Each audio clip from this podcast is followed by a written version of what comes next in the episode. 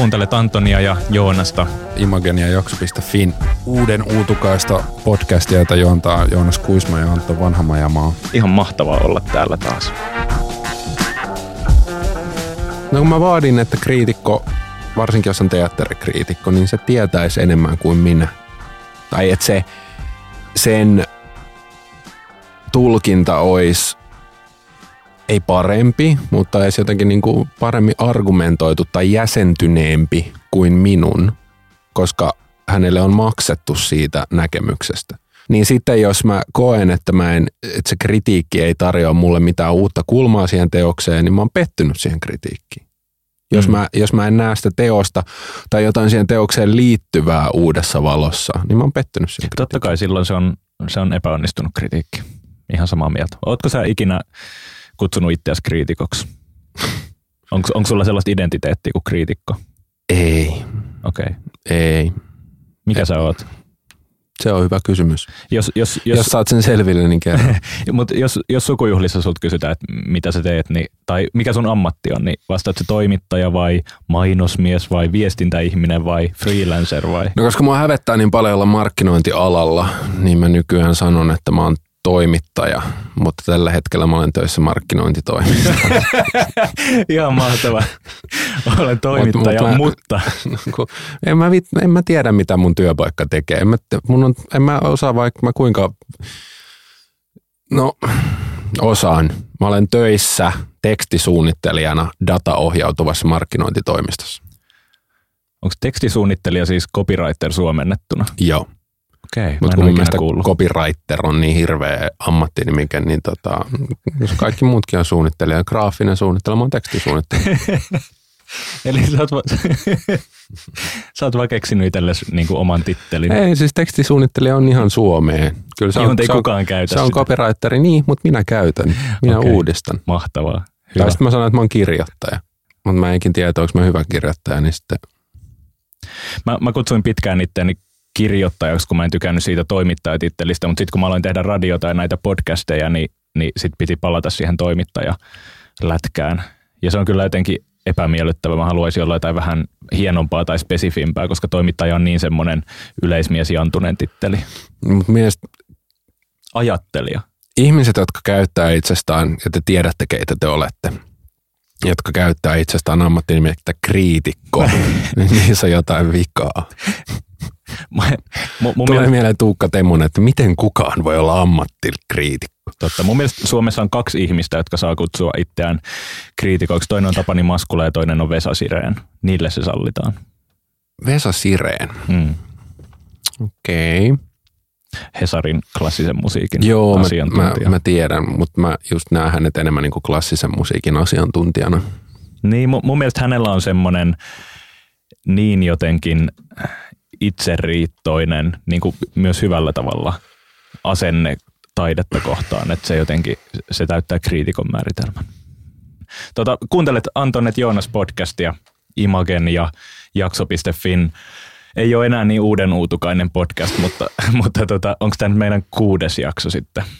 Studiossa Anto Vanhamajamaa ja Joonas Kuisma, joka otti hörpyn karhualueestaan. Siitä asti, kun meillä on ollut paperitee täällä vieraana, niin Joonas on alkanut juoda kaljaa täällä, koska Hei, mulla oli, me ollaan avattu kaljat Oot... lähetyksessä tai siis niin kuin nauhalla. Kyllä. Kumpi... Ennen kuin paperitee oli täällä.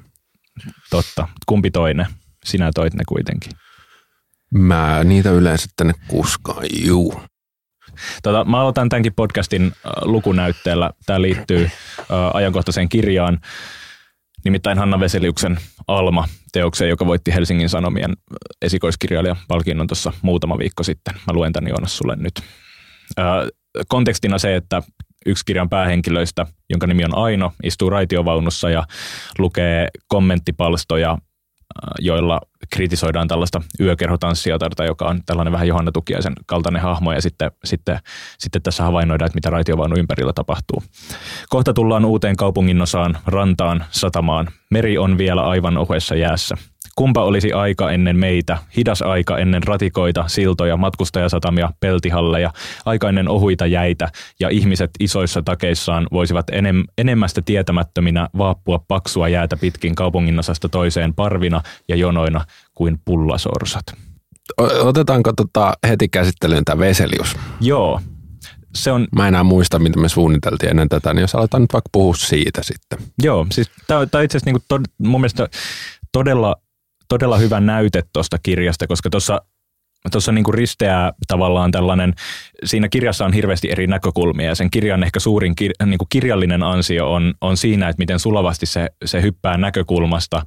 Ää, toiseen, että siinä ollaan, ollaan Aino, sitten ollaan tämä Alma Mahler, eli Gustav Mahlerin vaimo 1800-luvulla, sitten välillä ollaan pulu jossain katon reunassa ja, ja välillä, hypätä, välillä niin zoomataan maaplaneetalta ulos ja katsotaan maapalloa jostain avaruudesta käsin.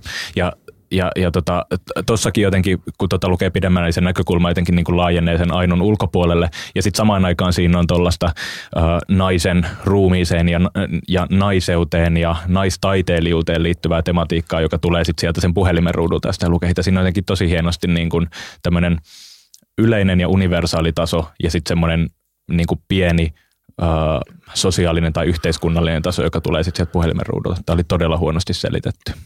Ihan hyvin. Tota, mä aloin lukea tuota Veseliusta tällä viikolla, Almaa. Siihen oli monia syitä, joista yksi oli tämä Maria Petterssonin Ylelle kirjoittama kolumni, oliko se essee, että mies, joka lukee vain miesten kirjoittamia kirjoja, ei ole sivistynyt. Jossa Maria Pettersson kannusti tämmöisen niin kuin, miksiköhän sitä sanoi, ohjelmalliseen lukemiseen. Ilmeisesti on ollut taannoin haaste, että vuoden ajan lue, lu, luettaisiin vain naisten kirjoja. Joo. Siis naisten kirjoittamia kirjoja. Joo. Ja tota, osittain siksi, osittain ton palkinnon takia sitten tartuin tuohon Veseliukseen. Itsekin en ole lukenut sitä vielä loppuun, eli en voi tässä nyt sillä lailla sitä arvostella. Mutta tota, jo niin kuin mä oon lukenut sen ensimmäisen aino-osuuden. Ja jo niin kuin sitä kautta mä huomasin itsessäni, ja liittyen tuohon Maria Petterssonin tota, esseeseen, niin mä huomasin itsessäni yhden mekanismin, joka mua ehkä vähän ahdistaa. No niin, hyvä. Aina hyvä, kun päästään mekanismeihin. Koska mä luin siis, mä en, mä en edes muista mikä on edellinen naisen kirjoittama kirja, jonka mä oon lukenut. Varmaan tämä Maria Jotunia kesällä. No, mä olisin veikannut, veikannut Virginia Woolfia, mutta Johonkin Maria tenttiin. Jotunia. Virginia Woolfia mä oon lukenut viimeksi lukiossa. Mm. Mutta Maria Jotuni varmaan joo. Ja tota, sit mä oon lukenut niinku, nyt Knausgårdin kakkosen luin tuossa loppuun ja, ja näin. Ja tota, lopussa saatiin kulma ja näin. Ja tota, tota, tota, Miksu tuli kummittelemaan. Ja mä, mä huomasin se, että mä olin, mä olin hirveän turhautunut heti alusta siihen Veseliuksen tyyliin. Ja mä olin tosi turhautunut tuohon pätkään, minkä sä luit, joka loppui niin kuin pullasorsiin. Ihanat pullasorsut, niin kuin, mun mielestä... Semmoiseen niin ilmavaan, maalailevaan, ää, jotenkin sellaisen herkkään, vähän jollain lailla päälle liimatun kaunokirjalliseen tyyliin, jossa ei ole sellaista jonkinlaista niin kuin rosoa tai ää, säröä. Ja mä ymmärsin, että ahaa, eli mulla on, kun mä luen naiskirjailijoita, niin mulla on täysin tarkkaan rajattu rooli niille. Ja, ja se on olla jotain niin kuin tälle Anais Nin, ää, Sonja O kävi täällä, aikainen Anja Kauranen, tämmöisiä niin kuin rakenteellisesti haastavia, ää, hyvin erottiseen sävyyn ja, ja seksuaalisesti vapaaseen sävyyn kirjoittavia kirjailijoita. Ja se on niin kuin ainoa rooli, joka, joka mulla on antaa, ja jota mä toivon naiskirjailijalta, että niin kuin jotenkin ehkä paheksuva tai mitä mä sanoisin,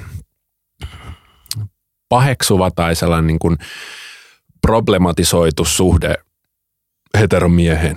Mm. Niin tavallaan sitä mä etsin naisten kirjoittamista kirjoista. Ja sitten mä ymmärsin sen, kun mä luin, luin Veseliusta. Ja sä sait tästä just sitä. En saanut sitä. Okei. Mä en nimenomaan saanut sitä, vaan mä sain just niin kuin semmoisen. Niin, niin joo, nyt ymmärrän. Tota, joo, öö, lopetin, meinasin alkujaan lukea siihen asti ton katkelma, jossa mennään juomaan kaakaata johonkin Lahden notkelmaan.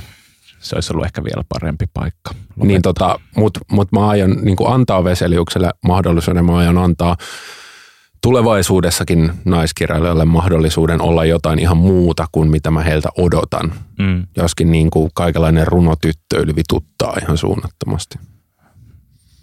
Joo, toi on kyllä, siis kyllä mä tunnistan ton, mä luen huomattavasti paljon vähemmän kirjallisuutta, mutta, mutta elokuvan puolella sinänsä tunnistan ihan saman, että jos, jos on naisohjaaja, niin se on ensinnäkin yleensä mainittu, mainittu erikseen ja se asettaa tiettyjä odotuksia sen sisällön suhteen. Ei, ei ehkä niinkään muodon, muodon suhteen elokuvan parissa, mutta, mutta tavallaan teemojen ja hahmojen ja tarinoiden tasolla, niin se on ilman muuta ja, ja jotenkin sitä huomaa aina ilahtuvansa, kun, kun sit jostain tulee joku Catherine Bigelown kaltainen ohjaaja, joka pystyykin yhtäkkiä tekemään tai haluaa tehdä jotain todella maskuliiniseksi miellettyä ja tavallaan jotain, mitä ei naisohjaajalta ehkä odottaisi. Niin, no mulla on tavallaan toi vähän niin kuin käännetty, että mä odotan naiskirjailijoilta, joita luen maskuliinisia piirteitä. Mm. Tai ainakin mm. jotain niin kuin monimutkaista ja vereslihaista suhdetta maskuliinisuuteen. Mm. Ja toinen juttu, mikä mulla tuli nyt mieleen, on se, että me puhuttiin viime viik- ei viime viikolla, mutta viime podcastissa tuosta HBO Better Things. TV-sarjasta, jossa on Pamela Adlon Joo. Ää, päähenkilönä ja hänellä on kolme tytärtä ja yksi niistä on tämmöinen todennäköisesti niin kuin, ää, onko se nyt transmies tai transpoika. Mm. Ja, tota, ja se oli mun mielestä, joka on kiinnostunut intersektionaalista feminismistä. Ja, ja se oli mun mielestä niin kuin paras, mahtavin hahmo ikinä, se tyyppi. Niin se on, se on niin kuin kans tämä toinen kääntöpuoli, että mä niin kuin, mistä se johtuu? Johtuuko se jostain, että mä haluan alitajuisesti selittää itselleni, että mä oon hyvä tyyppi ja sen takia mä niin kuin dikkaan aina vähemmistä hahmoista taiteessa. Tai sitten Ja vai... sitten jos on vaan heteronainen, niin sit mä, se jättää mut kylmäksi. Tai sitten sä vaan iloitset siitä, että, että tavallaan ää, näidenkin sukupuolten ja tämänkin tyyppisten ihmisten representaatioita on niin kuin tuollaisessa aika valtavirtaviihteessä kuitenkin. No joo, Et, mutta sitä tarvii niin kuin vält, välttämättä kääntää jotenkin siihen, että, että olenko nyt kuitenkin salaa jotenkin ahdasmielinen tai ajattelenko rajoittuneesti. Että se voi olla vain ilahtumista siitä, että mahtavaa, että on jotenkin näin rikas, rikas tä, tällainen hahmokavalkaadi tässä sarjassa. no joo, mutta on se myös, niin kuin, onhan se todella helppo tapa miellyttää mua. mm, Kirjoitetaan tänne niin kuin lesbohahmo, niin tota, Joonas tykkää. Niin, mutta jostain syystä esimerkiksi niin kuin transsuku- jos ne- transsukupuolisia alaikäisiä ei ole hirveästi TV-ssä, vai- vaikka se olisi tosi helppo tapa miellyttää. No sua. joo, se on, se on totta. Et kyllä, siitä, kyllä siitä saa olla ihan vaan ilahtunut itsessään. Siitä vähän niin kuin, Okei, okei. en ole meuhkaamassa tässä. Mä, mä eilen, Jesus. ei, eilen seurasin sivusta, kun meidän kotona katsottiin uh, Insecure-nimistä nimistä sarjaa ja, ja sitten tota, kuulostaa siltä, kun teillä asuu siellä vitusti. Meidän kotona tapahtuu vaan asioita. Mä, oon muuttanut sellaiseen äh, transsukupuoliseen kommuuniin. tota, äh, joo, niin, niin sitten, sitten meidän sohvalla käytiin keskustelua siitä, että, että, että onko... T- Ketkä kävi? en mä halua sanoa. Okei, okei. Mä, mä vietän Sipilöiden kanssa aika paljon aikaa. Hyvä on Juha Sipilä hänen poikansa mu- et- Heikki sä, Sipilä et, sä, et voi muistaa, sä et voi muistaa kaikkia sun asunnossa asuvia ihmisiä, koska olet lestadialainen. Mä en enää muista edes, miten tää, tai niin kuin, mihin tämä liittyy tai miten tämä liittyy, mutta siis Sun sohvalla oli kaksi transsukupuolista maoravaa, jotka keskusteli mitä ne katsoi. Ne katsoi, ne katsoi uusintana areenasta Juha Sipilän pääministerin puhetta. kattoivat Insecure-sarjaa ja sit, sitten siinä vaan niinku keskusteltiin siitä, mä en osallistunut keskusteluun, koska mulla ei ole siihen mielipidettä, mutta siinä keskusteltiin siitä, että, että, että onko tämä sarja nyt niinku, että jotenkin niinku, että katsonko tätä sarjaa ja iloitsenko tästä sarjasta vaan sen takia, että kerrankin on, on TV-sarja, jossa on etupäässä mustia hahmoja, koska se on yhä aika harvinaista, että tehdään selkeästi uh, mustan amerikkalaisen näkökulmasta sarjaa, jossa vielä nimenomaan niin kuin jotenkin iloitaan ja, ja juhlistetaan sitä omaa, omaa ihonväriä ja omaa identiteettiä.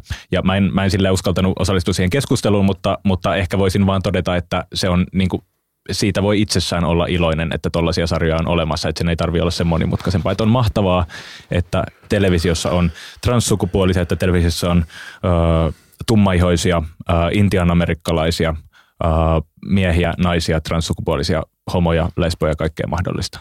Se on hienoa.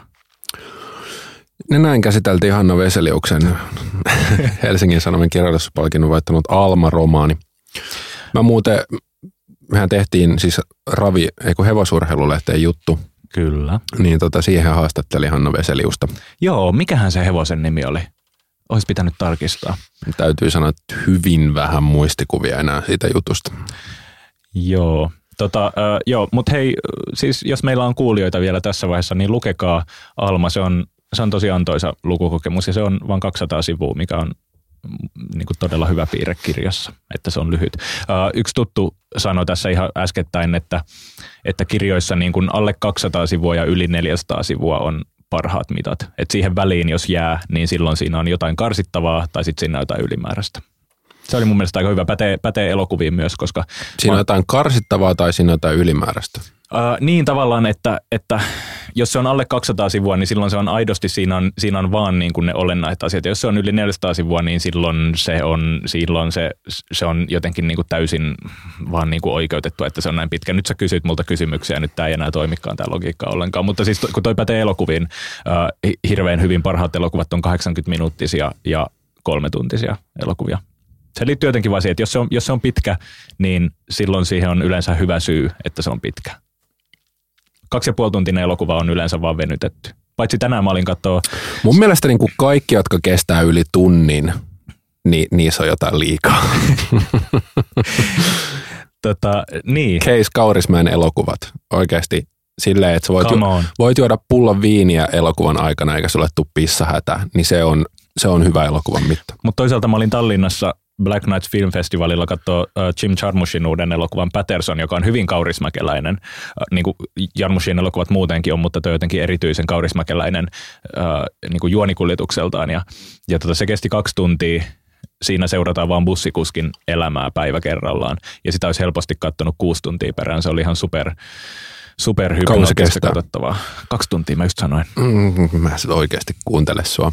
Niin. Mutta tota, mut joo, siis mä oon sun kanssa samaa mieltä, vaikka niin kuin Lawrence of Arabia tai, Oho, aika yllättävä veto. Tai Nymphomaniac, niin tota, kyllä dikkaan mammuttiteoksista siis myös. Arabia Lawrence on niin kuin sulla silleen suuri elokuvateos. Niin kuin Nymphomaniakin rinnalla. Arabian Lawrence ja Nymphomania. Mä nyt Ihanaa. Dikkaan niistä molemmista. Kertoo ja ne, on, paljon. ja ne on niin kuin tosi pitkiä. Joo. Ja sen lisäksi mä oon kattonut niin vähän elokuvia, että tuon mä pystyin name säilyttämään kasvoni. Ben Hur myös. Totta, avaruusseikkailu 2001. Joo. Mitä mu- mitäs muita pitkiä elokuvia? An- Anton, Anton Joonas muistelee pitkiä elokuvia. tota, um, jo, itse asiassa ehkä tuosta, ei kun ei mennä vielä, me puhutaan tänään siis Gilmore Girlsista, mutta, mutta pitäisikö sanoa pari sanaa Ismo Leikolasta, jota me oltiin eilen katsomassa? Ihan, Joo. Vaan, ihan vaan, koska me ollaan kerrankin vietetty aikaa kahdestaan, vaikka meillä oli kyllä sidekick myös mukana kolmantena. Mutta jos tässä nyt olisi, jotta tässä olisi mitään kohesiota tässä jutussa, niin sovitaan, että ensi kerraksi mä oon lukenut Hanna Veseliuksen Alman kokonaan ja niin kuin sanon, että dikkasinko siitä. Ja sitten mä oon lukenut myös Finlandia voittajan. Joo, voitaisiin käydä. Saatte voitais käydä, siitä niin kuin arvioni. Voitaisiin käydä Finlandia voittaja läpi ensi kerralla. Tota, äh, niin, äh, Ismo Leikola eilen Secret Comedy Clubilla Glow Hotellissa Lönnruutin kadulla. Uh, se, oli niinku, se oli ihan ok. Mä en ole käynyt katsoa stand-upia Louis C.K.'n jälkeen ja, ja Ismo Leikola periaatteessa tekee mun mielestä stand-upia, joka on parhaimmillaan viiden minuutin klipeissä, että kun se on, kaikki mitä mä oon nähnyt Ismolta on, on hyvin sitä niin kuin setup punchline juttuja. Ja tuosta me puhuttiin eilen sen keikan jälkeen, että se alkaa, alkaa vähän turruttaa jossain vaiheessa. Niin ja sitten mä ärsyttää, kun siinä menee niin hyvää materiaalia hukkaa. Että kun mulla al- alkaa olla stand-up jo semmoinen suhde, että mä niinku setupissa ymmärrän, että mitä tästä tulee tapahtuun. Ja sitten niinku hyvin harvoin mut pystyy sille aidosti yllättämään, että ah, tämä meni tähän suuntaan mahtava oivallus ja sitten tulee se nauru. Niin tavallaan sitten kun niin kuin miettii kirjoittamisen kannalta niitä juttuja, niin sitten tuollaisessa setup punchissa, niin eli että alustetaan vitsiä ja sitten kerrotaan punchline, niin musta tuntuu, että siinä menee niin paljon hyvää kamaa hukkaan, kun sitä voisi mehustella ja sinne voisi jäädä ja, ja sieltä voi se, se, se voisi, kaiken voisi tavallaan viedä niin kuin ad absurdum niin kuin absurdiin asti. Niin sitten harmittaa se, että varsinkin tuommoisella treeniklubilla, niin kun ne ei ole, ne ei ole niin maukkaita, kun ne ei ole maalissa ne jutut. Niin ja sitten jos, jos vertaa siihen vaikka, että kun me ollaan nähty esimerkiksi Teemu Westeriseltä keskeneräisiä keikkoja, joihin se ei ole juurikaan, niin kuin, sillä ei ole valmista materiaalia siellä, mutta se, se tapa, jolla se työstää komiikkaa on se, että se alkaa kertoa tarinoita ja sitten se vähän niin kuin tunnustelee, että onko näissä jotain hauskaa. Ja totta kai sillä on niin kuin vitsejä valmiina mielessä, joita se yrittää upottaa sinne tarinan, tarinan varrelle, mutta se on sellaista niin kuin tutkimusmatkailua, että, että saanko tämän illan toimimaan ja saanko tästä kokemuksesta jotenkin hauskan ja viihdyttävän. Ja sitten taas Ismo Leikolalla, joka tietenkin on, on ehkä tässä vaiheessa vähän ton niin kuin World's Funniest Comedian roolinsa vanki siinä mielessä, että, että vetää tuollaisen ralli englanti pössiksellä noita keikkoja, niin eihän se, ei se edes yritä tietenkään sellaista, se lähestymistapa on ihan erilainen, mutta se lähestymistapa on myös sellainen, josta, josta mä en ihan hirveästi saa irti. Ja sitten tavallaan niin kauan kun se pitää tuosta englannin kielestä kiinni, mä en myöskään niin kuin, tiedä, että voisiko se edes päästä sellaisen tarinan kerrontaan, koska sitten tulee niin kuin vaan kielellisiä haasteita niin paljon. En mä edes niin kuin tarkoita, että sen tarttisi yhtäkkiä muuttua tarinankertojaksi, mutta tavallaan, että, että, että se hyödyntäisi, hyödyntäisi pidemmälle mm. sitä kaikkea, mitä niissä on. Mm. Mm. Ehkä se niin tekeekin sitten, kun sillä on tavallaan valmis setti. Mä näin kesällä Teemu Westerisen ö, myös treeniklubilla ja se, se, niin kuin, se materiaali, mitä se kokeili, oli aika paskaa. Niin sitten se vaan jäi sinne lavalle ja sitten se kysyi yleisöltä, että olisiko teillä mitään kysymyksiä. Ja sitten ihmiset kysyi siltä erilaisia kysymyksiä ja se oli tosi hauskaa. Ja siinä oli mitään järkeä, mutta se oli tosi kivaa, koska sillä oli just semmoinen, että tavallaan, että se komedia on siinä huoneessa jotenkin. Se on siinä tilanteessa. Ja Joo. se syntyy niin kuin molemmin päin. Mä ehkä vähän yllätyin, että Ismo Leikola ei ottanut oikeastaan kontaktia yleisöön. Yleisö otti jonkun verran kontaktia häneen, mutta hän ei tavallaan niin kuin silleen... Mikä siellä oli Spandex Sapiens? Si- joo, siellä oli, oli tota Spandex Sapiens-tyyppi vaimoinen, mutta ne häiriköi enemmän sitä tans- ei kun norjalaista koomikkoa ennen. Noin kauheita tollaiset yleisöstä huutelee, että jotenkin iski hirveä ahdistus, että nyt nämä tyypit pilaa mun illan ja ne pilaa ton stand-up-koomikon illan ja tästä tulee ihan kauheita ja ahdistavaa. Varsinkin kun tavallaan ensimmäinen asia, mikä yleisöstä huu, kuuluu, on, on, on jotain tyylin, että there's a lot of pussies in the audience. Tarkoittaa nimenomaan vaginoita. Ihan kauhean. Siis tarkoitatko vulvaa? Sitäpä sitä. Mm-hmm. Pimppiä. Näin, tähän tämä tässä meni. Joo. Mutta äh, oli kiva, mä en ole nähnyt Ismo Leikolaa ennen livenä. Oli kiva käydä, käydä katsoa ja, ja kuitenkin niin kuin nauroin paljon ja tavallaan sillä oli kuitenkin niissä vitseissä. Mä tykkäsin siitä, että oli, oli, oli se ilmeinen punchline ja sitten sen jälkeen vielä pari muuta punchlinea ja sitten vielä loppuun yleensä punchline, joka ei taas toiminut yhtään. Että ne vitsit meni niin kuin silleen eka semmoinen pieni nyppylä, sitten se huippu ja sitten semmoinen epämääräinen valahdus päättyi siihen, että Ismo kakoi mikrofoniinsa ja mutisi ja rahisteli papereita. Ja, ja, that, was, that, was, that was not a good joke. a surprising ending to that story. Mm, yes. Ismo Leikolalla on semmoinen, semmoinen läppä, joka punchline on, että siellä se karponaaraa. Mä en muista, miten se setup menee, mutta se on tosi hyvä. Mä aina kun mä teen pasta carbonaaraa, niin mä mietin, että siellä se carbonara. No hyvä vitsi. Joo. That was a good joke. Mitä sun puoliso tykkää tuosta punchlineista? Mun puoliso ei ihan hirveästi tykkää mun punchlineista, sanotaan näin. Mm. Totahan me mietittiin eilen, tai, tai, tai sä mietit sitä, että, että tota, kertookohan koomikot, mieskoomikot paljon puolisoilleen omia vitsejään ja miten ne puolisot siihen suhtautuu. Niin, mä mietin, että jos on maailman paras koomikko. Tai naiskoomikot. Tai... Jos on maailman paras koomikko ja kertoo vitsejä, maailman parhaita vitsejä puolisolleen, niin se puoliso on niin kuin ihan yhtä silleen vittuuntunut niistä. Mm. Et, yeah, uh. Vaikka se olisi maailman paras vitsi. Mä veikkaan, että se on niin kuin vakio. Kyllä, kyllä. Vaikka kaikki on silleen, että Tinderissä vaikka, että I just want somebody who makes me laugh tai jotain semmoista.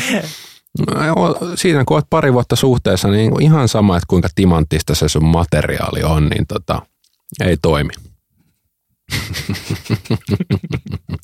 niin sä oot uuden vuokrasopimuksen allekirjoittanut tässä ja niin, muutan yksiään sattumaako.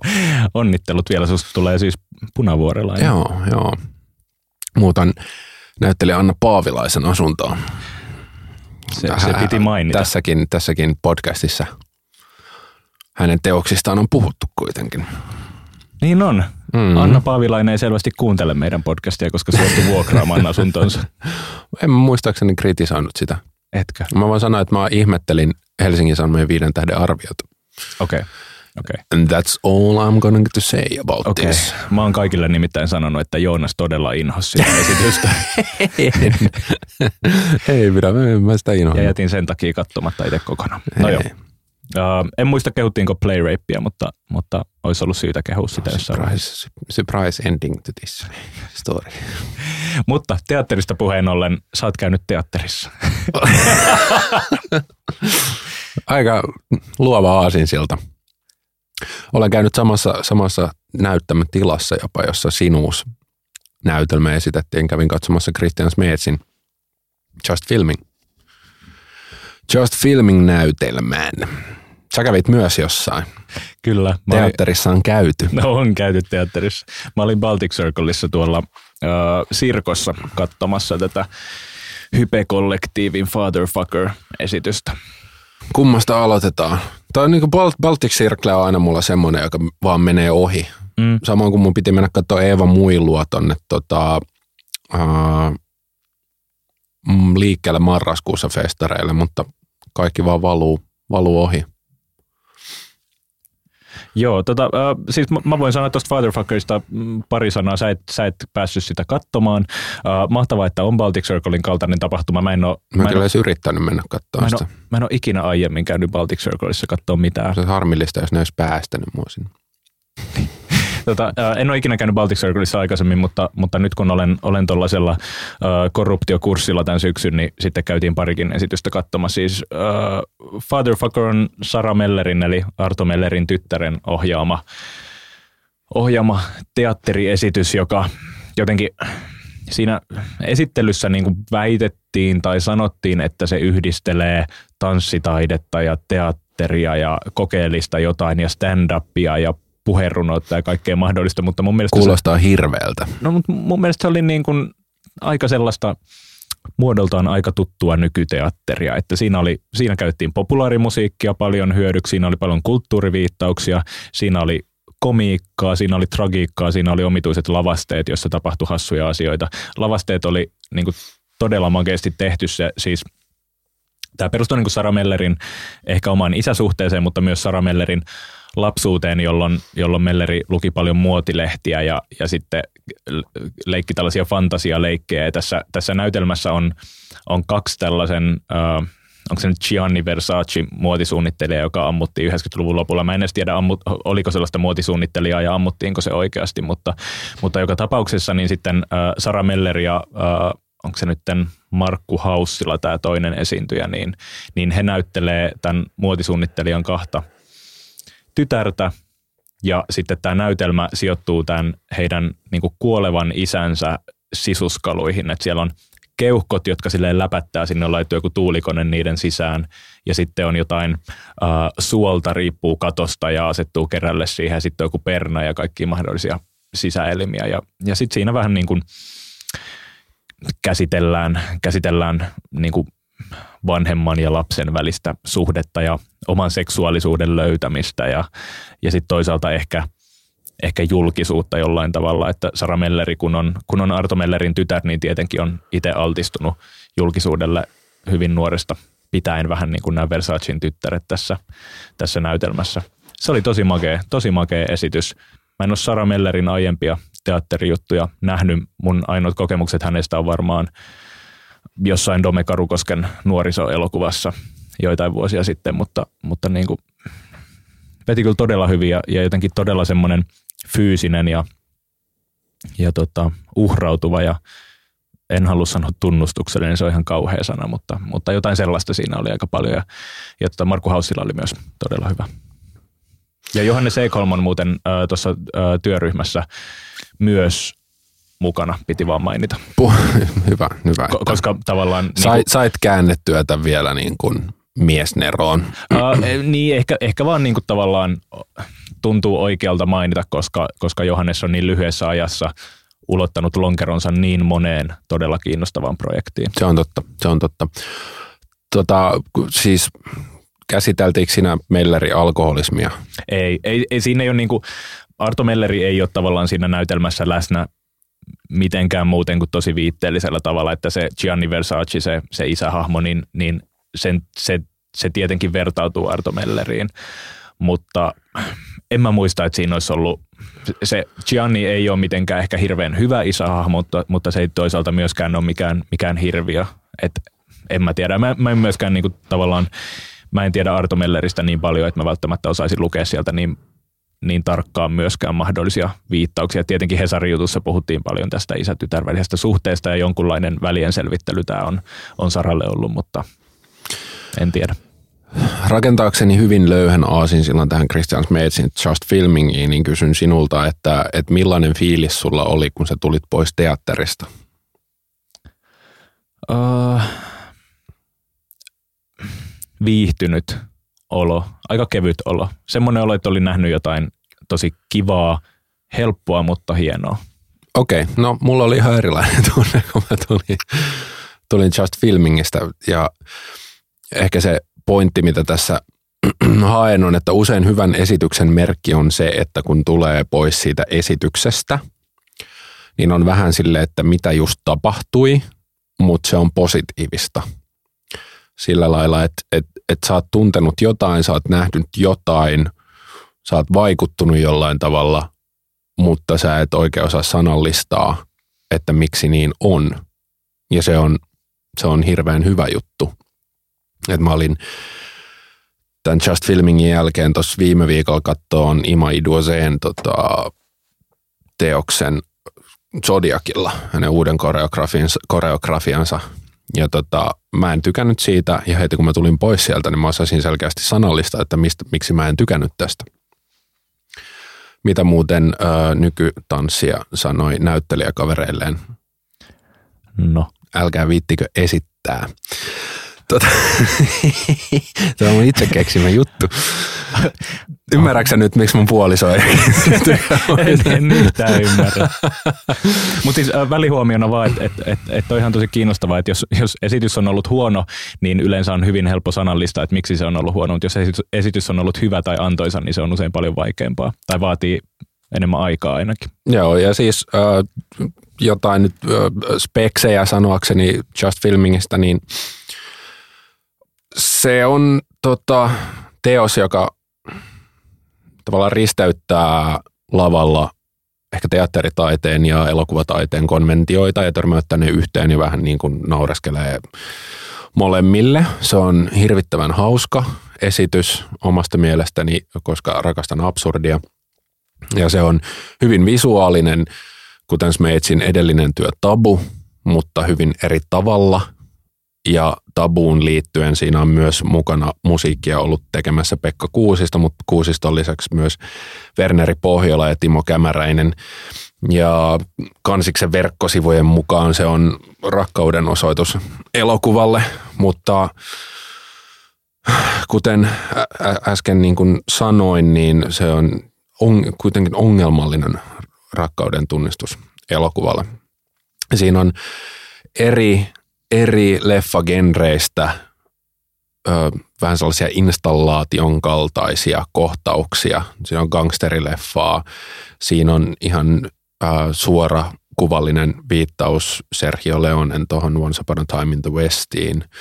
Ja sitten Bertoluccin elokuvaan The Sheltering Sky. Onko siellä joku suomennos? Um, en ole itse asiassa varma. Bongasitko nämä viittaukset niin kuin sitä kattoessa? No siis Sergio Leonen sen takia, että et, et siinä niin screeneltä näytetään yhtä tuijotuskohtausta ja sitten Sheltering Skyn sen takia, että, että lopussa nämä näyttelijät, jotka ovat Virolainen, Juhan Ulf Saki ja sitten unkarilainen Anna-Maria Lang öö, niin tota, duppaavat Venäjäksi tätä Sheltering Skyta ja se oli ihan sikahauska juttu mun mielestä. Ja tuossa on tosi mielenkiintoista, kun tämä on tämmöinen kansainvälinen produktio, niin tota, esityskielenä on Broken English ja Broken Finnish. Ja mulla oli siellä tosi kivaa ja monet, jotka on käyneet katsomassa sen, ovat olleet, että en ymmärtänyt siitä mitään. En mäkään pysty sanoa, että kun siinä oli vaikka öö, tämmöinen geisha-hahmo alussa, jota pitkällisesti maskeerattiin siinä lavalla, niin en osaa sanoa, että mihin japanilaiseen elokuvaan se vaikka viittaa. Mutta se ei ollut mulle edes tärkeää. Ja itse asiassa se kohtaus keskeytyi todella, todella hauskasti, kun tämä Ulsakin, tai Ulsak tuli, tota, tuli semmoisessa gladiaattorin varustuksessa pitämään niin kuin virolaisittain suomeksi murtaen pitkän monologin, joka kertoi siitä, että millaista oli olla teatteriperheen lapsi. Ja se oli, se oli, se oli tosi hauskaa. Ja tosiaan hyvin eri tavalla visuaalinen kuin Tabu. Tabu oli hyvin jollain tavalla maalausmainen ja pitkälle viety ja monumentaalinen ja toi oli enemmän sellainen farssimainen installaatio. Mm. Mä pidin tabusta aika paljon, mutta, mutta ehkä tavallaan niin kuin kaipasin jotain, jotain hauskaa tai jotain keveyttä siihen, koska se oli äärimmäisen niin kuin raskas ja syväsoutuinen esitys. Joo, mutta jollain tapaa puhdas mun mielestä mm. myös. Mm. Harras. Joo, ilman muuta, ilman muuta. Tabu oli ihan mielettömän hyvä ja kyllä mä Just Filmingistäkin tykkäsin. Selkeästi Smeets, Smeets samanaikaisesti toistaa man, sellaisia ehkä manerejaan, mutta samaaikaisesti se mun mielestä aina myös näyttää jotain uutta. Aina sillä on joku uusi, uusi keksintö. Ja silleen niin kuin ehdottomasti Just Filmingille nousee kyllä uh, peukut pystyyn. Hauskoin kohtaus oli mun mielestä se, kun siinä oli nämä kaksi hahmoa istu, istu pöydän vastakkaisilla puolilla tämmöisessä aamukohtauksessa ja tota, ne ei ole kertoneet toisille nimiään. Ja sitten oli, että okei, nyt kerrotaan, että mitkä meidän nimet on. Ja sitten ne alkoi vaan huutaa jollain hassulla tavalla. Ja sitten sit se toinen et kysyi, että niinku, kenen kanssa seurustelet, ja sitten toinen oli silleen, ja sitten toinen sanoi, oh, I thought he was gay. Tähän kuulostaa ihan Monty Pythonilta tai ihmebantulta. siinä, siinä oli vähän sellaista samanlaista absurdia komediaa, jota mä, jota mä rakastan yli kaiken. Tota, Smetsin esityksissä on aika, aika usein joku, joku semmoinen spesialiteetti juttu, joku asia, joka aiheuttaa kohun tai jo, joku, joku jota tavallaan niin kuin silloin semmoinen halu tehdä aina asiat eri tavalla, tehdä jotain ekaa kertaa. Palsassa oli varmaan se, että, että se hitettiin aamuyöstä ja siellä juotiin kossua. Sitten Tabu oli niin kuin tällainen iltapäivämatinea-esitys, jossa muun muassa kansallisteatteri saatiin niin kuin täysin pilkkopimeäksi. Niin mikä Just Filmingin se niin kuin Smage-elementti on? No mä ehkä sanoisin, että siis öö, sinne tultiin sillä lailla, että se tila oli puhallettu täyteen savua, teatterisavua. Ja sitten just siinä avausmonologissa oltiin sille, että, että tähän skandinaaviseen teatteriin kuuluu se, että on paljon teatterisavua ja kynttilöitä. Mm. Ja sitten siellä oli paljon kynttilöitä ja paljon teatterisavua. Eli sellaista niin kuin jatkuvaa metakommentaaria. Ja sitten toinen oli ehkä se, että yhdessä kohtauksessa, kun siinä oli tämmöinen niin kuin gangsterileffa viittaus, niin tota, sitten ö, ääniteknikot ja muut avustajat kaato, kaato sen tota, lavan täyteen popcornia ja siellä haisi tosi vahvasti vasta paistettu popcorn. Niin se oli ehkä se toinen, se haju oli ehkä toinen tota, semmoinen smeets-elementti. Joo, siis äh, shoutoutit muuten ihmisille, jotka, jotka on vastuussa äh, va- valoista ja, ja savusta teatteriesityksissä. Toi, toi tota Fatherfucker jotenkin alkoi ihan mielettömällä tavalla, kun sinne tultiin sinne, sinne teatteriesitykseen. Eikä tämä kuulosta mielettömältä nyt, kun mä kerron sen ääneen, mutta, mutta tavallaan kun istuttiin alas, niin lavalla oli hirveästi savua ja sitten oli keltaista valoa, joka, joka tuli ikään kuin vähän niin kuin yleisöä kohden. Ja se näytti ihan tyhjältä se lava, että jostain vaan tulee valo.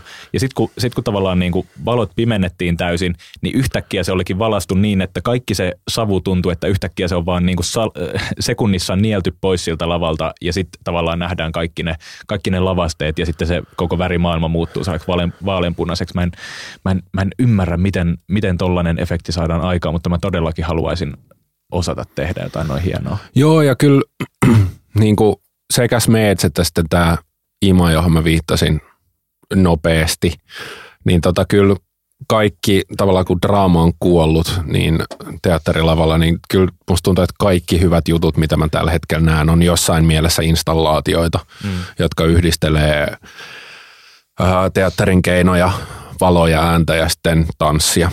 Joo.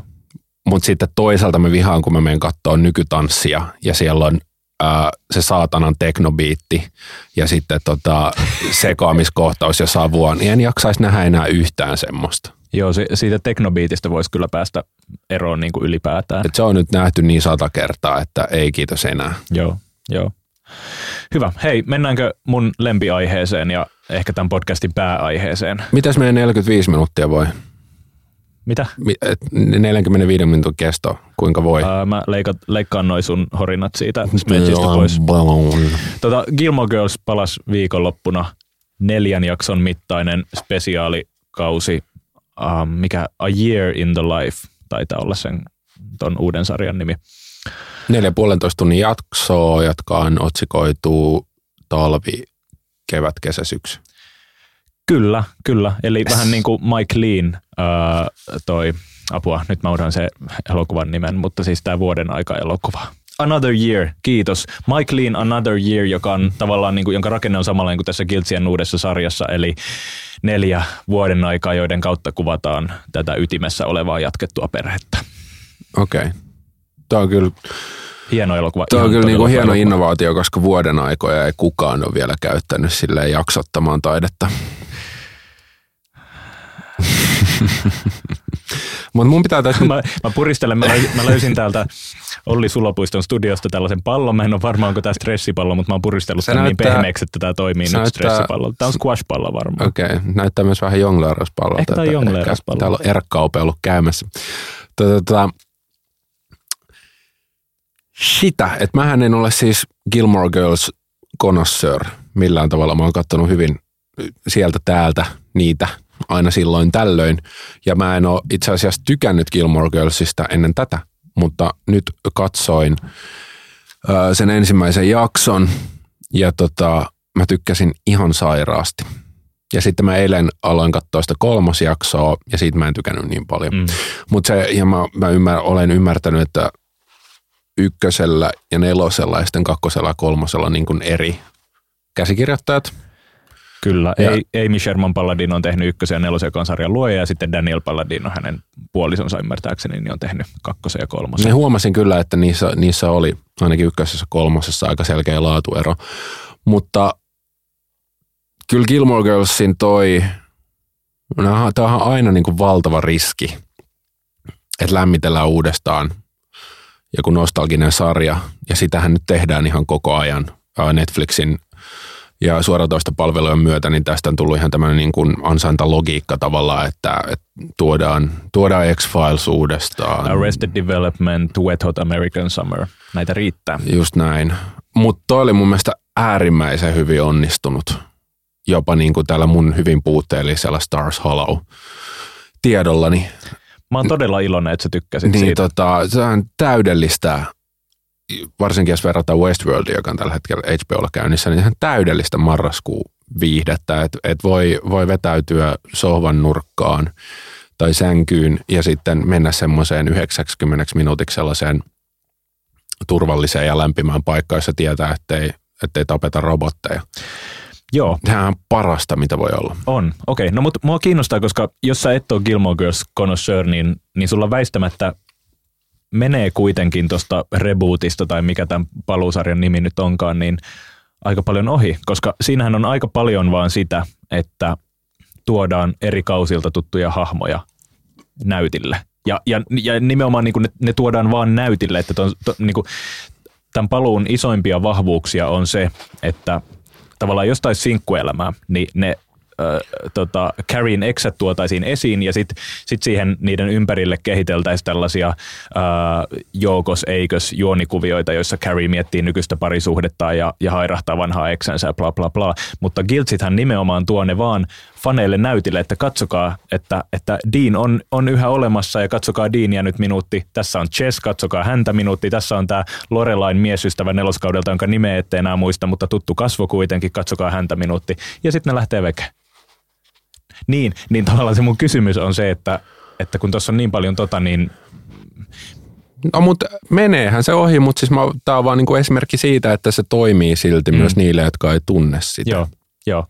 Kun mä oon miettinyt, että Twitterissä on kyselty, että, että kannattaako katsoa, jos, jos sarja ei ole tuttu, ja mä oon sanonut, että ei kannata, mutta, mutta niin kiva kuulla, että he toimii tavallaan sellaisena, onko tämä nyt sitten eskapismia? Ehdottomasti kannattaa katsoa, ja joo, eskapismi on mun mielestä hyvä, hyvä sana. Mm. Mm. Mulla oli tarkoitus vielä, kun katsottiin, katsoin ekan jakson, niin ostaa cupcakeja. Joo. Niitä valitettavasti silloin ollut kannistolla myynnissä, kun ne eivät ilmeisesti ole sesonkin tuote. Tota, äh, mun puoliso oli käynyt Stokkalla sunnuntaina kysymässä pop-tartseja ja, ja tota, myyjä oli sanonut, että mä en vieläkään niin kuin, tiedä, mitä nämä pop on, mutta jostain syystä niitä on kyselty tosi paljon nyt viikonloppuna.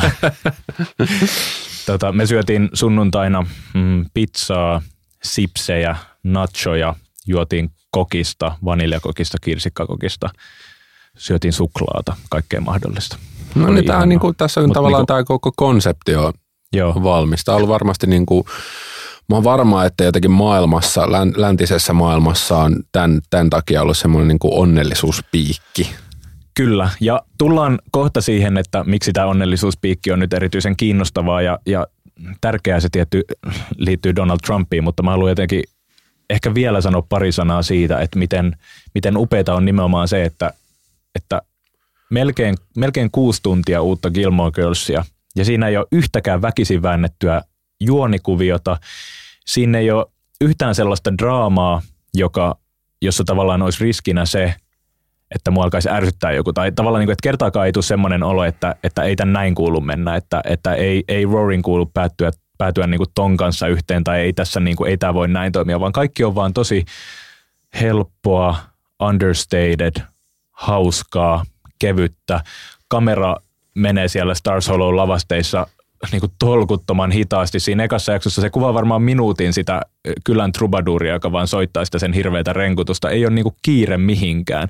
Sitten kun tulee syksy, niin kamera on siinä, siinä uh, Huvilan pihalla, mikä on Star Solon keskustassa ja Huvikatoksen pihalla ja, ja vaan niin kuin pyörii tälle ja kuvaa ihmisiä, jotka menee siellä. Jotenkin niin kuin kaikesta huokuu se, että, että tekijöistä on ihanaa vaan olla takaisin Star Solossa ja, ja sitten jotenkin se tarttuu katsojiin ihan tosi hyvin. Et niin kuin ihan A-luokan televisiota. Joo, ja musta niinku tuntuu, että siinä täsmällisesti ymmärretään kohderyhmä ja kohderyhmän tarve Joo. sille sarjalle. Joo, ja mä en ole ikinä ymmärtänyt niin kuin fanservicea, mä en ole ikinä pitänyt siitä käsitteenä, mutta, mutta nyt mä jotenkin yhtäkkiä oivalsin, että sille on, on ilman muuta tilauksensa. Ja mä en olisi mikään maailman isoin Gilmore Girls-fani. Mä oon kattonut kuusi ekaa tuotantokautta ja, ja sitten se meni niin huonoksi, että mä etin sen kesken. Kutoskauden jälkeen Amy Sherman Palladino myös, myös lähti sarjasta veke, että sekin vaikutti siihen tason romahtamiseen aika lailla, mutta et en olisi mikään isoin fani, mutta silti toi oli jotenkin ihan, ihan mieletön kokemus. Mutta sitten sit kun mä katsoin sitä kolmosjaksoa, niin mulle tuli, mä en, se kakkonen jäi väliin, mutta palaan siihen. Mutta tota, tuli myös hirveä semmoinen ärsytys, koska se alkaa sellaisella bodyshamauksella, joka oli, siitä tuli tosi ikävä fiilis, että ne on uima-altaalla Rory ja Lorelai ja sitten ne niin kuin silleen ahdistuu, kun siellä on lihavia ihmisiä ja, ja se oli tosi ärsyttävää. Ja sitten sen jälkeen mua se Roarin hahmo.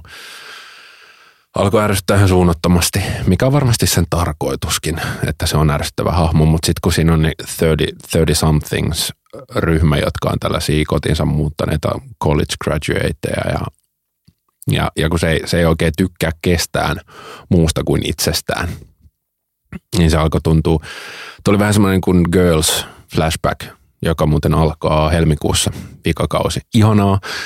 Niin tota, niin ehkä onko tässäkin sitten, että, että Gilmore Girls on parhaimmillaan, kun Rory ärsyttää? Tavallaan jos, niin kuin, totta kai Rorin hahmo ärsyttää ja Gilmore Girlsiahan on, on hirveän helppo kritisoida. Mä, lu, mä luin uh, varmaan Vulturesta tekstin, jossa, jossa puhuttiin siitä, että siitä kuinka, kuinka tavallaan noin Stars Hollow tyypit ja ehkä eritoten Lorella ja, ja Gilmore ja, ja heidän perheensä, niin hehän, he elää jotenkin hyvin helppoa ja hyvin etuoikeutettua elämää ja, ja ja sellaista elämää, jos, ja tämä ei nyt ehkä liity suoraan siihen, että Rory on vaan ärsyttävä hahmona, mutta tavallaan, että, että niin kuin siinä, miten nuo hahmot on ja miten ne saa olla ja miten helppoa niillä, niillä on kaikki, niin siinä on jotain todella ärsyttävää tai jotain, mistä voisi vois helposti ärsyntyä. Ja, ja tota, mä oon jossain niin kuin kuvaillut tota sarjaa Gilmore Girlsia tavallaan kokonaisuutena niin kuin, uh, safe spaceiksi, eli niin kuin turvalliseksi tilaksi ihmisille, jotka ei oikeastaan tarvitse turvallista tilaa. Joo. Et ne on, ne on keskiluokkaisia valkoisia ihmisiä, jotka elää turvallisessa demokraattisessa osavaltiossa, mikä on erittäin olennaista, eli Connecticutissa, Connecticutissa, Connecticutissa. Ja tota, uh, Lorelai ja Rory niin kuin ihan kiltsien alussa, niin ne on aika rahattomia ja me tiedetään, että, että Lorelai on saanut tyttärensä 16-vuotiaana ja se on asunut majassa tämän, tämän tota, äh, hotellin takapihalla, jota hän nykyään pyörittää ja hänellä on ollut varattomia kausia, mutta ei se varattomuus silti ole ollut sellaista oikeaa köyhyyttä, että hänellä on koko ajan ollut mieletön turvaverkosto ympärillä, plus tietenkin niin kuin miljonääri perhe, jolle sitten niin kuin oliko, ison häden keskellä voi. Oliko sitten, että Lorelain äh, tai Rorin isä sai jonkun valtavan omaisuuden, jonka Oli. se siirti sitten Rorille. Ja. Joo, joo. Ja sehän tuossa sarjassa sitten jossain... Jostain syystä mä oon nähnyt sen jakson. Joo, joo, joo. Joo. Kun, niin kuin sarjassa on tavallaan, paitsi että Lorelai joutuu välillä nöyrtymään ja pyytämään vanhemmilta rahaa, niin sitten myös Rory saa tämän perinnön, joka sitten muistaakseni ehkä mahdollistaa sen, että se voi maksaa sen Yale-koulutuksensa sillä luultavasti. Mutta niinku, hirvittävän helppoa niillä on, ja toi on, toi on niinku todella tollainen – kupla, jossa eletään. Oli vaan niin tuossa Vulturen kritiikissä kiinnostavaa se, että siinä mainittiin, että, ja tämä on nyt ihan pieni spoileri, mutta ei ketään varmaan hirveästi kiinnosta spoilantua siitä, että Lorelai ja Luke menee naimisiin vikassa jaksossa, toi paluukausi tavallaan niin kuin päättyy siihen, niin he, heidän häät on kolma, ää, viides päivä marraskuuta, eli kolme päivää ennen kuin Donald Trump valitaan presidentiksi. Ja mä just katsoin tuosta, että Connecticut pysyy kyllä demokraatti ö, osavaltiona näissäkin vaaleissa, mutta tavallaan niin kuin jonkunlainen, jonkunlainen aikakauden murros tuossa ehkä on tapahtumassa, ja mua vaan kiinnostaisi tavallaan se, että, että niin kuin miten, mitä Stars Hollowlle tapahtuu, kun Donald Trumpista tulee presidentti. Että saako ne jatkaa siellä omassa kuplassa elämistään vai, vai alkaako yhtäkkiä sieltä niin kuin äh, esimerkiksi niin kuin, äh, joku kirjakaupan pitäjä tai automekaanikot, niin alkaako ne yhtäkkiä, yhtäkkiä vaatia tiukempia, tiukempaa rajapolitiikkaa ja ei, kato, se menee sillä lailla, että sinne tulee yksi sellainen karikatyyrihahmo, tyylin Kirk kylähullu, mm. joka, joka on trumppilainen ja sitten se ää, muu yhteisö integroi sen osakseen – hulluna trumppilaisena mm. ja se saa jatkaa siinä yhteisössä.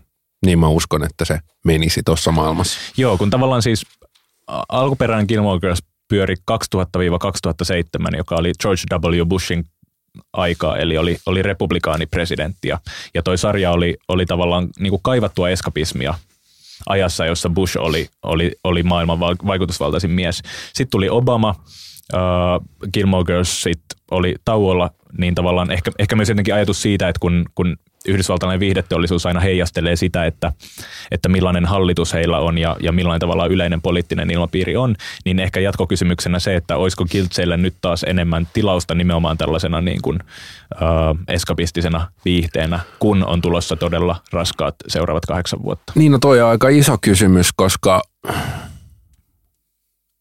se on ongelmallista, että jos televisio on tällä hetkellä se dominantti taite ja viihteen muoto, että tavallaan, että jos me luodaan sellaisia eskapistisia kuplia sinne ja sitten ollaan niissä, mm. niin ei se, se ei ole niin kuin kuitenkaan, sit vaikka mä nautin Gilmore Girlsista, niin tota en mä haluaisi sitä niin kuin jatkuvasti tehdä.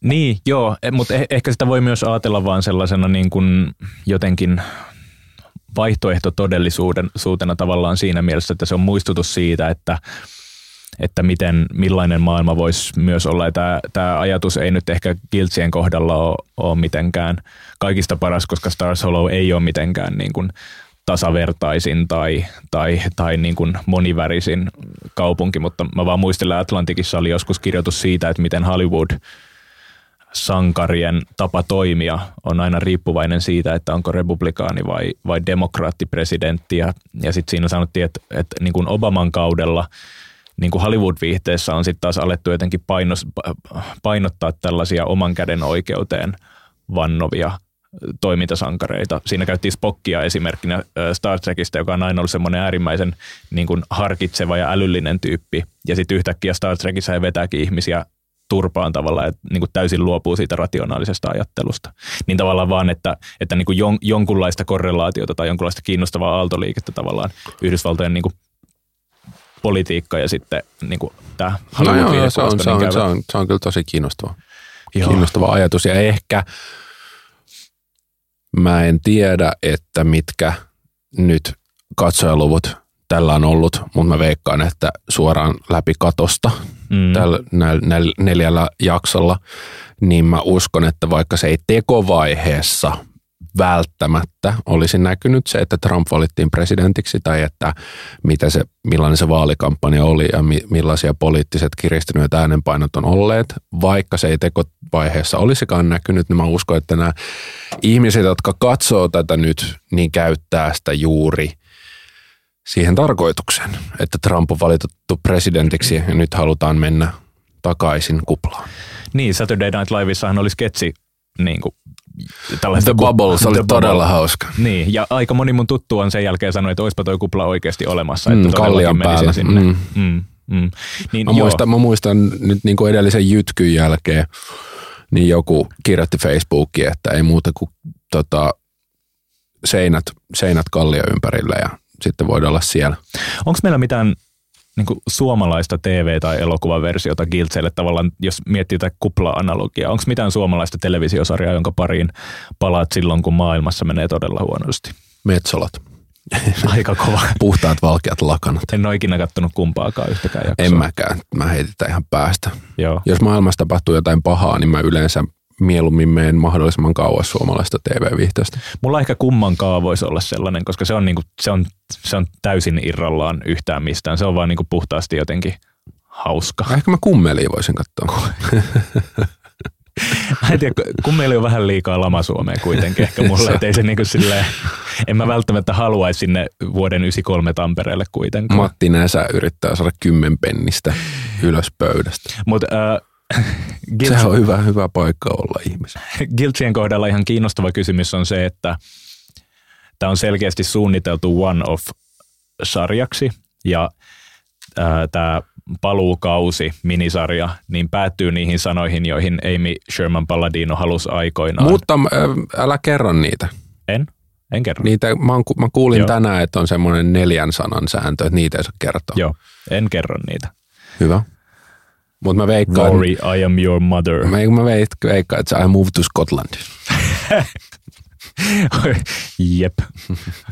A surprising end to that story. Yes. Tota, joo, mutta siis tavallaan kun, kun Amy Sherman Paladino on aina tiennyt, että mihin neljän sanan giltsit päättyy. Ja se ei aikanaan saanut päättää sarjaa niihin sanoihin, koska se potkittiin sarjasta pihalle kuudennen kauden jälkeen, vai olisikohan se ollut, että se lähti itse, mutta joka tapauksessa oli isoja erimielisyyksiä. Ja tämä, paluu, tämä ei ole spoileri, tämä päättyy nimenomaan niihin neljään sanaan, joihin Palladino on tuon sarjan halunnut päättää. Ja siinä on sellaista ympyrän sulkeutumisen tematiikkaa todella vahvasti tuossa uudessa kaudessa. Ja nimenomaan ympyrän sulkeutumista, että tavallaan nyt, nyt, nyt tämä niin kuin, uh, Roryn ja Lorelain äidin ja tyttären kertomus on, on tavallaan niin kuin, saanut viimeisen pisteensä. Niin kiinnostaa vaan, että kuinka paljon Netflix maksaa Amy Sherman Palladinolle siitä, että se kirjoittaa neljä jaksoa lisää Guiltseja, koska toi on varmasti ollut ihan järjetön hitti ja tolle varmasti on tulevina vuosina tilausta. Ja koska toi on saanut kuitenkin noin positiivisen vastaanoton. Mä en hirveästi ole kritiikkejä tuosta uudesta kaudesta lukenut, mutta ainakin fanien vastaanotto on ollut, ollut suorastaan niin kuin haltioitunut. Taas jälleen kerran niin kuin kaikissa näissä tilanteissa, niin toivon, että ei tehdä lisää.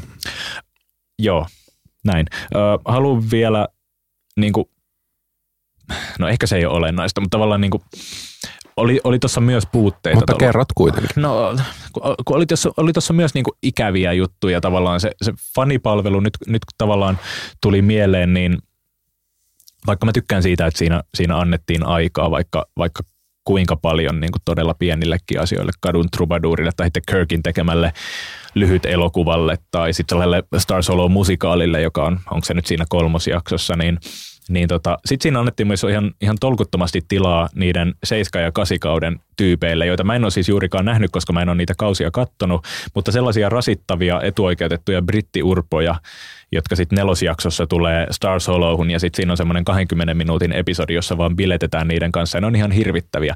Ja hirvittävä on myös se Logan, jonka kanssa Rorylla on, on koko ton kauden ajan semmoinen äh, salasuhde. Se on ihan hirvittävä sleazeball, niin kuin tavallaan niin kuin ei... Mi, mi, niin kuin tässä mielessä Rory ärsyttää mua todella paljon. että se, on, se on älykäs, kaunis, ihana ihminen, jolla on hyvä sydän. No ei se kyllä ihana ole. Ja jonka kuuluisi päätyä Chessin kanssa yhteen, tai jopa Deanin, jota mä salaa on aina fanittanut. Mutta sitten se, sit se säätää tuollaisen hirvittävän ihmisen kanssa. Joo. Mm.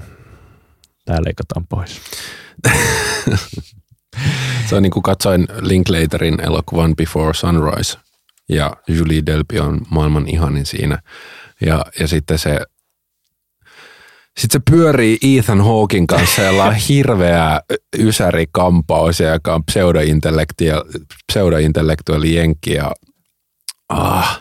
Ethan Hawkin letti on mahtava ainakin nykyään, kun se vetää vaan sellaisella kahden sentin terällä, niin kuin sillä on sellainen tasamittainen tukka, joka vaan törröttää joka suuntaan. Mutta mä luulen, että se johtuu siitä, että sillä on hörökorvat ja se yrittää peittää sitä sillä tukalla, joka aina jotenkin törröttää sen korvien päällä.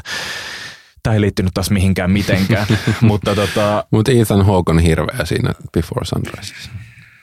Ärsyttävä tyyppi. Niin. Kato kaikki, kaikki niinku, vaikka se, että sä, sä oot sitä mieltä, että Rorin ei pitäisi olla jonkun Loganin kanssa tai mä sanoin, että Julie Delpin ei pitäisi olla Ethan Hawkin kanssa, niin se aina tarkoittaa sitä, että me haluttaisiin, että ne olisi meidän kanssa. Mm. Totta kai. Ja mä oon nyt päässyt tuosta tunteesta aika vahvasti yli ja tavallaan niin Rory 32-vuotiaana ei, ei hirveästi sytytä, mutta, mutta silloin kun mä oon Giltseja kattonut nuorena, niin totta kai mä oon ollut siihen niin kuin äärettömän ihastunut ja se on ollut jotenkin semmoinen niin kuin ideaali naishahmo televisiossa hetken aikaa. Tuosta iästä muuten täytyy vielä sanoa, että, että yksi parhaista jutuista tässä comebackissa on se, että nuo hahmot on oikeasti oman ikäisiään. Rory on 32-vuotias, mikä tarkoittaa, että Lorelai on 48-49-vuotias, mikä suunnilleen vastaa näyttelijöiden omaa ikää, ja sitten se myös tarkoittaa sitä, että ne on tavallaan niin kuin, uh, Lore, uh, Rory on nyt siinä iässä, jossa Lorelai oli, kun Gilmore Girls alkoi vuonna 2000. Ja sitten on ihanaa, että Rory on 32-vuotias, ja sitten se on tuommoinen Uh, niin se, se yrittää olla toimittaja kovasti ja sitten se on jotenkin tosi huvittavaa, että se on, se on kirjoittanut New Yorkeriin jutun, mikä on ihan valtava juttu ja sitten se ei silti jotenkin osaa olla toimittaja yhtään. Se menee juttukeikalle New Yorkiin ja sitten se nukahtaa siihen haastatteluun. Että se vaan niinku pööpöilee ihan järjettömällä tavalla ja on niinku täysin mahdotonta uskoa, että tämä tyyppi on opiskellut Yaleissa ja tämä on yli 30 ihminen, että jotenkin suorittaa näin huonosti elämäänsä. Sitten lopulta he päätyy, päätyy Star Solohun tekemään palkatta Star Solo Gazette-lehteä, joka, joka on lopetusuhan alla, kun niiden päätoimittaja on kuollut. Se on niinku se on täys looseri ja se on jotenkin ihanaa. Ja sitten se dissaa myös niitä tyyppejä, jotka on siellä gasetessa töissä, niitä kahta vanhaa ihmistä. Se vaan, niinku, se vaan niinku dissaa kaikkia, paitsi, paitsi sitä omaa äitiä, niin Logania. Ja sen Joo. takia se on mun mielestä ihan perseestä ja se ansaitsee jonkun paskan miehen, eikä niinku enää mitään hyvää duunia. Ja se voi elää sellaista niinku kulissielämää. Niin, se on kyllä jotenkin traagista, että, että se Rory, joka on Gilmore Girlsissa ollut tavallaan just se tyyppi, jolle Star Solo on liian pieni ja joka tulee todellakin lähteä maailmalle. Niin sitten se 32-vuotiaana vaan palaa sinne takaisin ja ei sillä ole, niin kuin, sit se varmaan liittyy siihen 30-vuotiaiden kerhoon. Niin, mulla, mulla on itsellä niin kuin viisi vuotta aikaa muuttaa takaisin Hyvinkäällä. Mm. It's gonna happen. Siellä mä oon sitten, siinä on avattu, Hyvinkäällä avattu semmoinen uusi olutpaikka kuin Crafters. Eli craft beer on saapunut Hyvinkäällä. Eli niin kuin koko ajan tämä niin kuin lähenee tämä mun paluu. Meilläkin äiti pitää mun huonetta ihan varastokäytössä, että sinne mahtuu sitten sänky parin vuoden päästä. Mutta seuraavaksi muuten punavuoreen. Eira lähestyy koko ajan. Kyllä. Hei, mä Toisin kysyn, kuin Kalamari Unionissa, niin mun, mun tää alkoi niin Malmin kartanoista ja sitten Kallia ja nyt mä oon jo punavuoressa. Yes.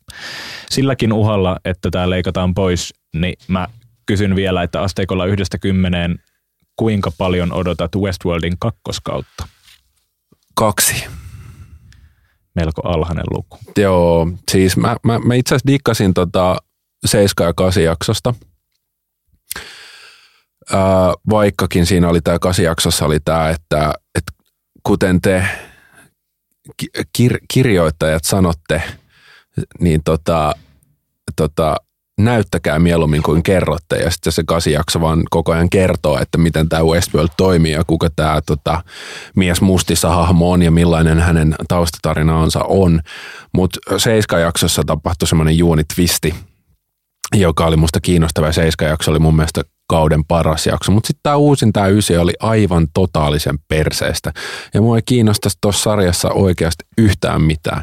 Se on ihan näppärä siellä pintatasollaan, mutta kuten tänään tota, ää, television tiiliskivet toimittaja Yleltä J.B. Pulkkinen, joka on ma- Suomen paras televisiotoimittaja varmaankin, Hei, hei, hei. ää, sanoi, niin Westworld on siitä huono, että se on sisältä ontto. Ja näin se on. Siihen on äh, niin kuin fiksu ja näppärä ää, jonkinlainen rakenne kirjoitettu, mutta sen sisällä ei ole mitään. Se on kuin robotti, joka näyttää päältä hyvältä, mutta sillä ei ole, sen koodi on tylsä. Ö, toi on aika, aika hyvin tiivistetty, mutta siis mä, mä kuuntelin The Watch-podcastia ö, tänään itse asiassa pari tuntia ennen kuin tulin tänne studiolle, ja siinä jotenkin se, se ehkä niin kuin vähän valo mun uskoa siihen, että se kakkoskausi voi, voi itse asiassa olla paljon parempi. Et kun tämä ykköskausi on ollut tosi paljon tällaista niin kuin temppuilua ja salamyhkäisyyttä ja type, typerää niin kuin trickeria, en, en tiedä miten toi kääntyisi suomeksi, ja, ja sitten toisaalta sellaista niin kuin vähän huonosti tehtyä maailmanrakennusta. Ja tässä on ollut aika ongelmallinen se tuotantovaihe myös, koska me muistetaan, että tätä, tätä sarjaa lykättiin ja lykättiin ja niin kuin siellä tapahtui jotain omituisia asioita, asioita tuotantovaiheessa, niin pieni toivon kipinä jotenkin siitä, että että kun nämä alkupomput on nyt saatu jotenkin ylitettyä ja kun sarja on katsottu ehkä enemmän kuin ainakaan itse odotin, että sitä olisi katsottu, niin kakkoskaudella jotenkin se niin kuin, jotenkin homma lähtee yhtäkkiä jollain niin kuin uudella kirkkaalla levelillä vaan toimimaan. Ja sitten ei tarvi ehkä olla niin salamyhkäinen enää,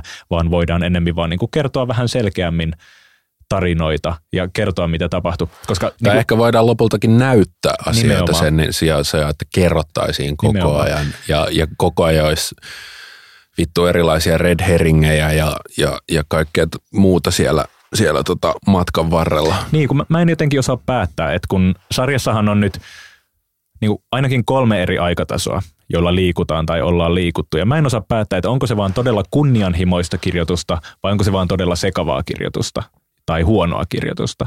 Ja mä huomaan, että niiden niin kuin juoni-recapien lukeminen on niin paljon antoisampaa. Mä ehkä sanoin viimeksi tässä samassa, että niiden, niiden lukeminen on niin paljon kivempaa kuin tuon sarjan kattominen. Mä luin tänään aamulla, äh, Nytti oli tehnyt tehnyt tota, sellaisen sarja-recapin siitä, mitä tähän mennessä on tapahtunut. Ja ne avasi kaiken sen, mitä ysijaksossa paljastui, joista puolet meni mulla ohi, koska mä en jaksanut keskittyä siihen tarpeeksi. Ja mä olin niin innoissani, että niinku ihan mieletöntä, että tässä on kolme eri aikatasoa ja sitten tää, nämä Doloresin ja, ja Jimin muistot, vai mikä, Billin muistot, mikä ikinä se onkaan, niin niiden muistot liittyy tähän aikatasoon. Ja niinku se on tällainen mieletön rakennelma taustalla. Mutta en mä saa tota sitä sarjaa katsomalla. Mä saan sen kaikesta niinku tavallaan kirjoitetusta. Niin, no kun kyllä mäkin, niin kuin, jos mä mietin sitä käsikirjoitusta, niin kyllä se tuottaa mulle tietynlaista nautintoa, että, että kikkaillaan. Kikkailu on ihan kivaa. Mä en vaan saa siihen minkälaista tunnesidettä tai mitään inhimillistä suhdetta siihen sarjaan. Kaikki pysyy mulla semmoisella niin kuin kerrontataiteen jotenkin peruskurssi tasolla, että niin kuin, tämä on kiinnostava samalla tavalla kuin yleisen kirjallisuustieteen peruskurssi, niin kuin 25 ekaan oppaa, on kiinnostavia. Uh, mutta tota, tota, mitähän mä olin sanomassa, niin, en, en, niin kuin nyt kun katoin ysi jaksoa ja sitten olin silleen, että ah, Bernard on Arnold, Arnold on Bernard, uh, Dolores on Wyatt, Wyatt on Dolores, uh, William on mies mustissa, mies mustissa on Williamin äiti, tai, tai niin kuin tällä tasolla, niin sitten mä oon vaan silleen, joo, mutta entä sitten? Joo, ja siis tuostahan tulee mieleen uh, Jonathan Nolanin veljen Christopher Nolanin Prestige-elokuva kymmenen vuoden takaa, joka tavallaan niin kuin nojaa vähän samanlaisen systeemin, että siinä on vain asioita, joita salaillaan ja sitten lopussa, lopussa it vaan näytetään tavallaan, että sitten se, niin, sit se käsi näytetään ja sitten, sitten ymmärtää kaiken aiemmin tapahtuneen. Siinä he toimii, koska se on, se on kahden tunnin mitta ja se on vetävästi ohjattu ja, ja vetävästi näytelty, mutta Westworld, kun se on kymmenen tuntia pitkä, niin siinä on vähän liikaa sitä jakuttamista. Mm. Uh, mä toivon, että sitten kun ykköskausi on tehty, niin joku editoi siitä sellaisen version, jossa asiat esitetään täysin kronologisessa järjestyksessä, koska mä luulen, että se voi olla jotenkin niin kuin tosi paljastavaa sen kirjoittamisen ja sen tarinan suhteen, että kuinka hyvä tarina siinä oikeastaan on. Mutta kymppijaksoa odotamme silti mielenkiinnolla. Eikö Ehdottomasti. Näin? Tämä oli Antonet Joonas podcast numero kuusi. Kiitos kaikille. Kiitos. Jakso.fi.